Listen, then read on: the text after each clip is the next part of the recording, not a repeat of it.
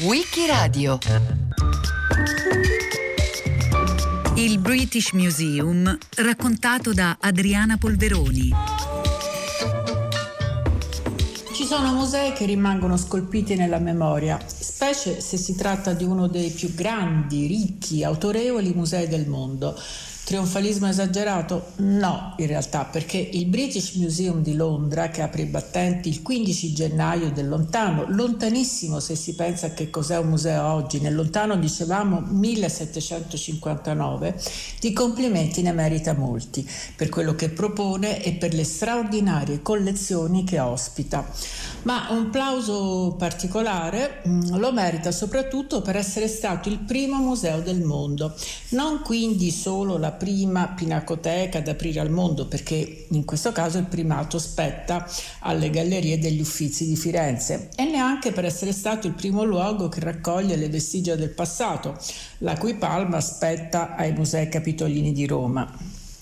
Il British è stato ed è proprio il primo museo del mondo, intendendo con questa parola museo un luogo articolato e complesso dove trovano casa reperti archeologici, testimonianze artistiche, libri, manoscritti, esemplari naturali e poi medaglie, monete, manufatti di varie e diversissime civiltà. Insomma, un museo completo, totale, universale, tempio del sapere e luogo di studio. Un museo vero, eppure, eppure non moderno. Mm, questo è l'unico aggettivo di cui in quel lontano 1759, quando il British Museum apre i battenti in una sede diversa da quella di oggi, a Montague House, eh, è l'unico titolo, l'unico aggettivo, l'essere moderno, di cui non può fregiarsi perché la storia è lunga e vale la pena ripercorrerla. Questo imponente museo che oggi troneggia nella londinesissima Russell Street e che quasi invade l'adiacente Russell Square nel celebre quartiere di Bloomsbury, quello di Virginia Woolf e dei suoi amici per intendersi, ha un'origine assai curiosa, quasi, quasi bizzarra, un po' eccentrica, in perfetto stile british, mm, possiamo dire. Tutto inizia con un medico irlandese, Hans Sloan, il cui nome a qualcuno ricorderà un'altra londinesissima piazza, Sloan Square, in piena Chelsea, e ovviamente un motivo per questo omaggio c'è. Hans Sloan è un medico con la passione per la botanica, tanto da essere stimato membro dell'appena nata Royal Society di Londra, di cui poi diventa anche presidente, succedendo a Isaac Newton e rimanendo in carica per molti anni. Mm, dopo una formazione che lo porta anche a Parigi, Sloan si stabilisce a Londra e in virtù delle sue competenze proprio nel mondo vegetale e animale viene nominato medico di fiducia del duca di Albemarle, nominato a sua volta governatore della Giamaica. Dunque i due partono per, lontana, per, questa lontana colonia britannica. Ora immaginiamo lo stupore, la scoperta di questo mondo esotico, colorato, con la sua vegetazione lussureggiante quale doveva essere la Giamaica alla fine del Seicento, perché questo è il periodo, ma anche un mondo un po' minaccioso, addirittura forse pericoloso, con i suoi animali strani, sconosciuti, eh, specie per un medico irlandese che li aveva visti solamente dipinti o in qualche stampa. Un mondo, insomma, incredibilmente diverso dalla grigia e nebbiosa Londra o dalla livida Killyleague, città natale di Sloan.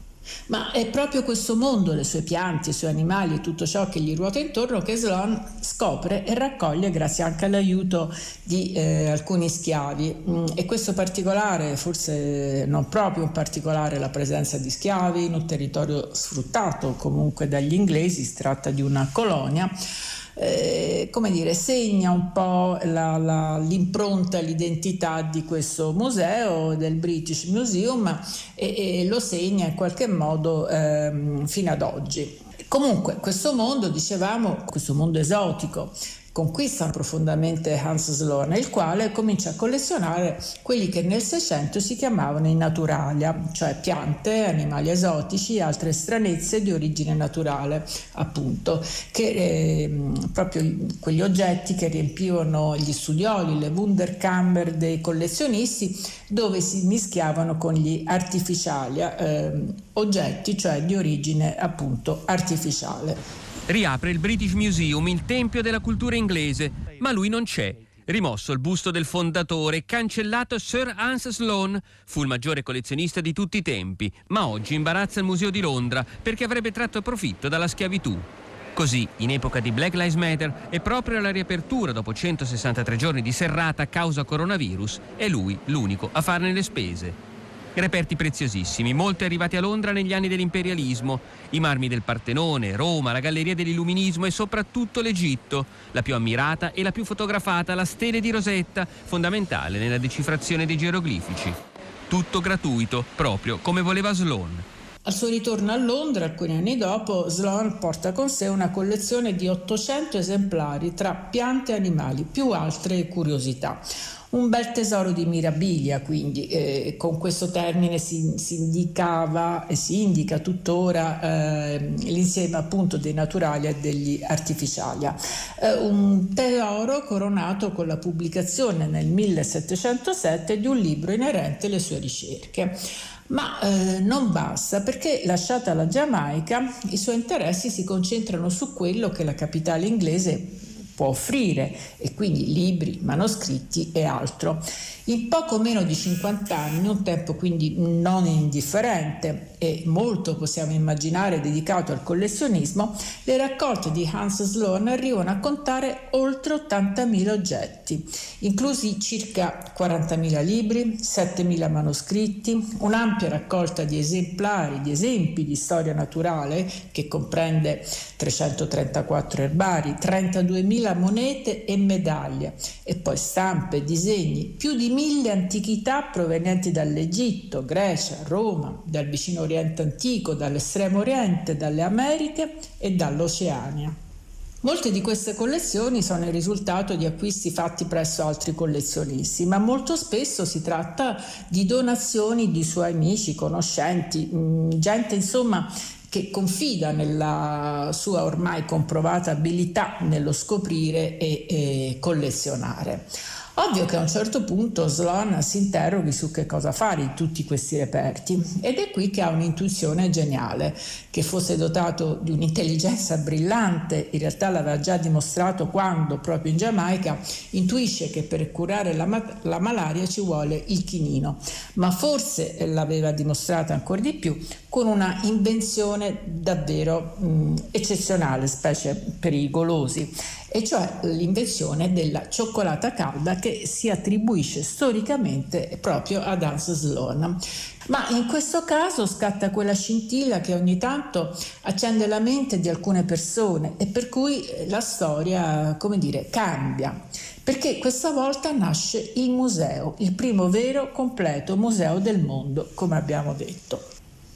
Sì, perché Hans Sloan decide di donare quella sua ricca e stravagante collezione allo Stato britannico, quindi al re Giorgio II, con una clausola però molto precisa, una condizione irrinunciabile. La sua raccolta deve essere disponibile al pubblico, agli studiosi anzitutto. Non deve insomma rimanere nelle stanze del re, non è un dono che Sloan fa al suo sovrano, ma al popolo britannico che quel sovrano rappresenta. Dono poi ehm, fino a un certo punto, perché Sloan chiede a Giorgio eh, II 20.000 sterline come compensazione della sua generosità, ma mh, mm, senz'altro insomma eh, le collezioni, le raccolte che, mh, mm, che, cede, che dona, insomma valgono decisamente di più. Il Parlamento eh, accetta l'offerta di Sloan, mette insieme il denaro richiesto attraverso una lotteria e nel 1753 il museo riceve il parere favorevole del re. È così che sei anni dopo, 15 gennaio 1759, apre i battenti il British Museum e aprono anche il Museo di Storia Naturale, tanto è ingente la donazione di Hans Sloan. Apre la British Library, nata dalla generosa donazione di Re Giorgio, che offre al suo popolo la Old Royal Library. Apre insomma il primo museo universale, come abbiamo detto, museo enciclopedico che non si esaurisce in una sola disciplina ma abbraccia tutto il sapere umano.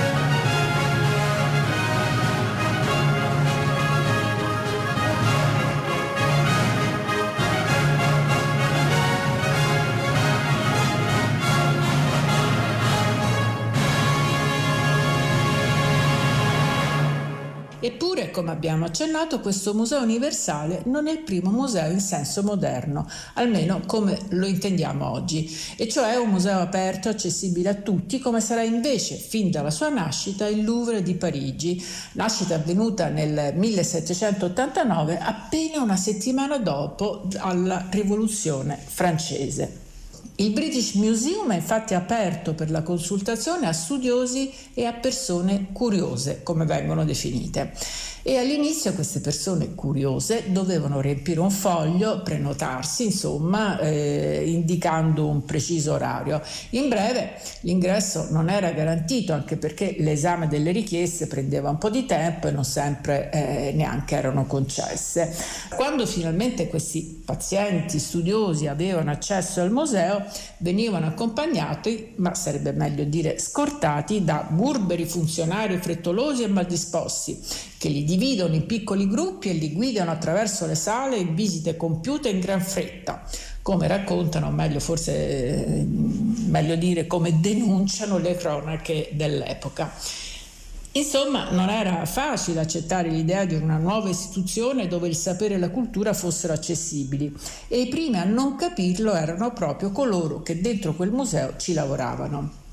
E infatti bisogna arrivare al 1830 perché le regole cambino, gli orari si allunghino e il museo diventi finalmente accessibile a tutti con numeri di innegabile successo. Il British Museum fa mediamente 6 milioni di visitatori all'anno, 6 milioni di persone che entrano liberamente, soprattutto gratuitamente, in questa imponente struttura che conserva appieno il segno, l'idea di come doveva essere un museo tra 7 e 800. Ecco, mm, soffermiamoci su questo punto, l'architettura museale, di cui il British Museum è uno dei primi esempi. Quando il museo nasce, si propone, nasce appunto tra la metà e la fine del Settecento, si propone al pubblico come un tempio e tale rimarrà per tutto l'Ottocento, un luogo quasi sacro e protetto dal rumore del mondo, un luogo che deve essere, come dire, tutelato e che soprattutto deve tutelare ciò che conserva. E si presenta come un tempio con tanto di colonne e capitelli che sorreggono un frontone decorato. È un impianto, una struttura classica a cui ancora oggi, come all'inizio, quando apre l'attuale sede nel 1852, appunto a Russell Street, ancora oggi vi si accede al British Museum salendo dei gradini perché il tempio, il tempio della cultura, deve essere sopraelevato, deve imporsi con autorevolezza allo sguardo e destare rispetto. Oggi il museo è tutt'altra cosa. Ma come si spiega il grande successo di pubblico? Che cosa c'è da vedere di straordinario nelle 60 gallerie di cui oggi si compone il British Museum di Londra? Beh, eh, cominciamo da un reperto eccezionale, una grande pietra nera di grano di orite per l'esattezza, la stele di Rosetta, chiamata così perché fu rinvenuta nel 1799 presso la città egiziana di El Rashid, eh, nome occidentalizzato in Rosetta appunto, eh, città che eh, sorge sulla valle del Nilo. E il ritrovamento viene, viene fatto da Pierre-François Bouchard, capitano nella campagna d'Egitto guidata da Napoleone. La stele di Rosetta appare incisa in tre grafie diverse, il greco antico, l'egiziano demotico, usato per scrivere documenti ordinari, e in caratteri geroglifici, che fino allora erano indecifrabili, ma la cui decodificazione è stata possibile proprio in virtù dello studio, durato ben vent'anni, di quanto era inciso sulla stele di Rosetta perché il testo, poi si è capito, un decreto dei sacerdoti di Menfi del 196 a.C. dedicato al faraone Tolomeo V Epifane, è lo stesso scritto nelle tre lingue diverse. E quindi dall'interpretazione del greco antico a quella del demotico, eccetera, si è arrivati appunto alla decodificazione dei geroglifici. Peraltro il ritrovamento della stele di Rosetta ha una storia interessante che la dice lunga sull'importanza che assumono i musei dalla fine del Settecento quando giocano un ruolo di primo piano nella competizione internazionale che si apre in Europa per aggiudicarsi l'egemonia culturale. La stele di Rosetta infatti è rinvenuta dai francesi. Napoleone era un grande ammiratore della civiltà dell'antico Egitto, ma nel 1801 Napoleone viene sconfitto dall'esercito inglese e la stele finisce al British Museum come doppio trofeo a quel punto, reperto dal valore inestimabile di quella civiltà, celebrata, amata anche dagli inglesi e prova tangibile della vittoria su Napoleone.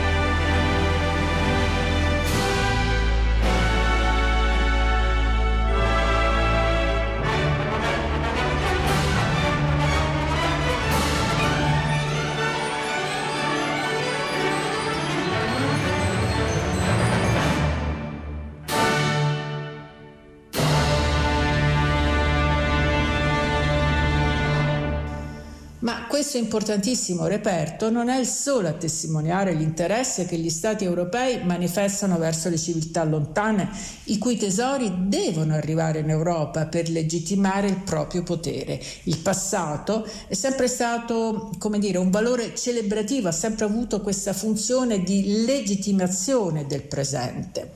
Forse più famosi della stele di Rosetta sono i marmi del Partenone, risalente al V secolo a.C., quindi all'età di Pericle, anch'essi conservati al British Museum di Londra dal 1810.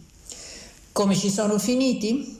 E all'inizio dell'Ottocento la Grecia era sotto la dominazione ottomana e l'allora ambasciatore britannico Thomas Bruce VII, conte di Elgin, appassionato di arte greca, chiede al sultano, evidentemente invece poco interessato a tutelare quell'incredibile patrimonio dell'arte classica, gli chiede il permesso di portare in patria alcune statue e decorazioni. Il permesso è accordato e così il conte, il conte di Elgin, letteralmente stacca una parte del fregio e diverse statue del frontone che vengono trasferite a Londra.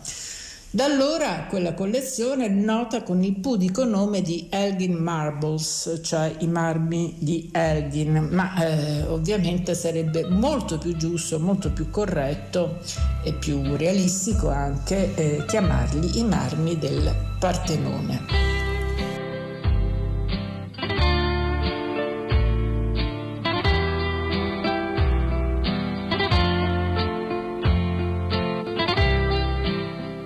Stato sommerso dalle critiche, come sapete. Si pensa che io abbia agito per amore di gloria personale, mentre mi ha spinto solo la passione per le antichità e per il bello, la stessa passione che mi ha condotto da voi. Maestro, che siete il massimo scultore del nostro tempo. Perfino i miei più acerrimi nemici non hanno trovato nulla da ribattere quando ho annunciato che sarei venuto a Roma per chiedere il parere di Canova. Solo voi, con la vostra arte siete degno di porre mano ai restauri delle opere create dal genio dell'uomo in uno dei momenti più fulgidi della sua storia. La vostra ammirazione, Lord Elgin, mi riempie di orgoglio, perché viene da un uomo che sta facendo tanto per l'arte più grande che sia mai esistita, l'arte della Grecia classica. Vi ringrazio, Lord Elgin, soprattutto per avermi dato il privilegio di esaminare delle opere di così alto valore. Ne sono veramente onorato. Ma temo che vi dovrò deludere. Non accetterò l'incarico che con tanta fiducia volete affidarmi. Come? Nessun altro artista al mondo sarebbe all'altezza di simili restauri. Maestro, vi prego di tornare sulla vostra decisione in nome dell'arte. Scusate, scusate, Lord Elgin. Lasciate che vi spieghi. Io vi sono debitore di emozioni indimenticabili. Avere in mano queste sculture toccare i marmi su cui forse è passata la mano di Fidia o di altri artisti immortali. Eh, quanto vi sono grato. Ma è proprio per l'amore che porto all'arte, che è tutta la mia vita, che vi devo dire di no. Sarebbe un sacrilegio se io o chiunque altro toccasse con lo scalpello queste opere sublimi. Un sacrilegio, Lord Elgin. Credetemi. È dal 1833, cioè un anno dopo dall'indipendenza dell'impero, dall'impero ottomano, che il governo di Atene ne richiede la restituzione, ma senza successo.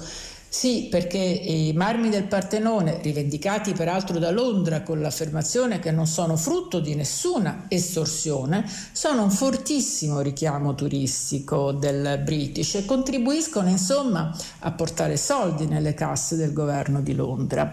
E rispetto a questo poco importano le critiche e la coscienza post-colonialista, la, la, tutta la revisione, la, la grande operazione di decolonizzazione che nel frattempo è maturata così nella cultura, eh, diciamo un po' in tutta eh, la, la, la, nostra civiltà e che investe molto i musei, ritenuti a ragione una delle espressioni più evidenti, più eclatanti della spoliazione che i governi occidentali colonialisti appunto hanno perpetrato ai danni di popolazioni e civiltà più deboli e non attrezzate per difendersi da queste vere e proprie razzie. Le magnifiche collezioni che ammiriamo nel British Museum, difese anche con l'argomento che questa istituzione è imparagonabilmente più in grado di tutelare, di valorizzare reperti di tale importanza come sono ad esempio i marmi del Partenone, di quanto possano fare i paesi originari, posizione ovviamente eh, discutibile e in parte purtroppo anche eh, fondata, ma comunque che non giustifica eh, la non restituzione. Comunque questi, eh, queste collezioni, queste magnifiche collezioni spesso sono frutto di politiche colonialiste. Pensiamo alle, alle divinità indiane scolpite, alle alle incredibili maschere rituali africani, a quelle aborigene provenienti dall'Australia e dalla Nuova Zelanda e così via, arricchendosi di tesori altrui. Oggi il British Museum conta 8 milioni di pezzi, con una lungimirante politica di acquisizione che non si è mai fermata e su cui il governo britannico peraltro investe, investe mm, molto insomma. E certo è che una buona parte delle collezioni è frutto di importantissime acquisizioni e anche di un impegno molto serio in ambito archeologico, quindi scavi che hanno portato al museo reperti di inestimabile valore. Attraversare il British Museum è un vero piacere dello sguardo, perché passare dalle preziosissime testimonianze della civiltà siro-babilonese a quella greca, che ovviamente non si esaurisce con i marmi del Partenone e da qui a quella ellenistica, ripercorrendo la felice meteora, la felice storia di Alessandro il Grande, per avventurarsi poi nella civiltà islamica, di cui basterebbe citare la collezione degli splendidi libri miniati del Corano e scoprire poi la civiltà cinese, documentata con 23.000 pezzi che vanno dal Neolitico fino ad oggi. E non basta perché poi ci sono le Americhe con le popolazioni native dell'America centrale, del nord e di quella del sud, dei Maya, quindi degli Aztechi, con collezioni che in tutto contano 90.000 pezzi senza dimenticare le generose donazioni che hanno incrementato quello che già era uno dei più ricchi musei del mondo, come quella del barone Ferdinand Rothschild, mm, forse una delle più eh, note, delle più ricche eh, donazioni, grazie al quale sono arrivati al British Museum 300 capolavori di arte medievale e rinascimentale, o quella, la donazione più recente di Alexander Walker, per cui oggi sono in collezione per permanente, tra gli altri Matisse, Philip Gasson, Jasper Jones, fino ai più recenti Sean Scully e Rachel Whitehead ma la grandezza del British, che si misura nel suo essere un museo universale, come abbiamo detto, non quindi confinato in un'unica disciplina o comparto, ma che spazia nel tempo, dal mondo antico ad oggi, e spazia nella geografia e nelle culture, dall'Oceania agli ultimi artisti made in Britain come Anish Kapoor, molto si deve al fatto che Londra ha dominato sul mondo con il più grande impero coloniale che la storia abbia mai conosciuto. Il 15 gennaio 1759 viene aperto al pubblico il British Museum di Londra. Adriana Polveroni l'ha raccontato a Wikiradio. A cura di Loredana Rotundo con Antonella Borghi, Lorenzo Pavolini e Roberta Vespa. Questa puntata è stata realizzata da Laura Zanacchi. Per riascoltare e scaricare il programma vai sul sito di Radio 3 o scarica l'app Rai Play Radio.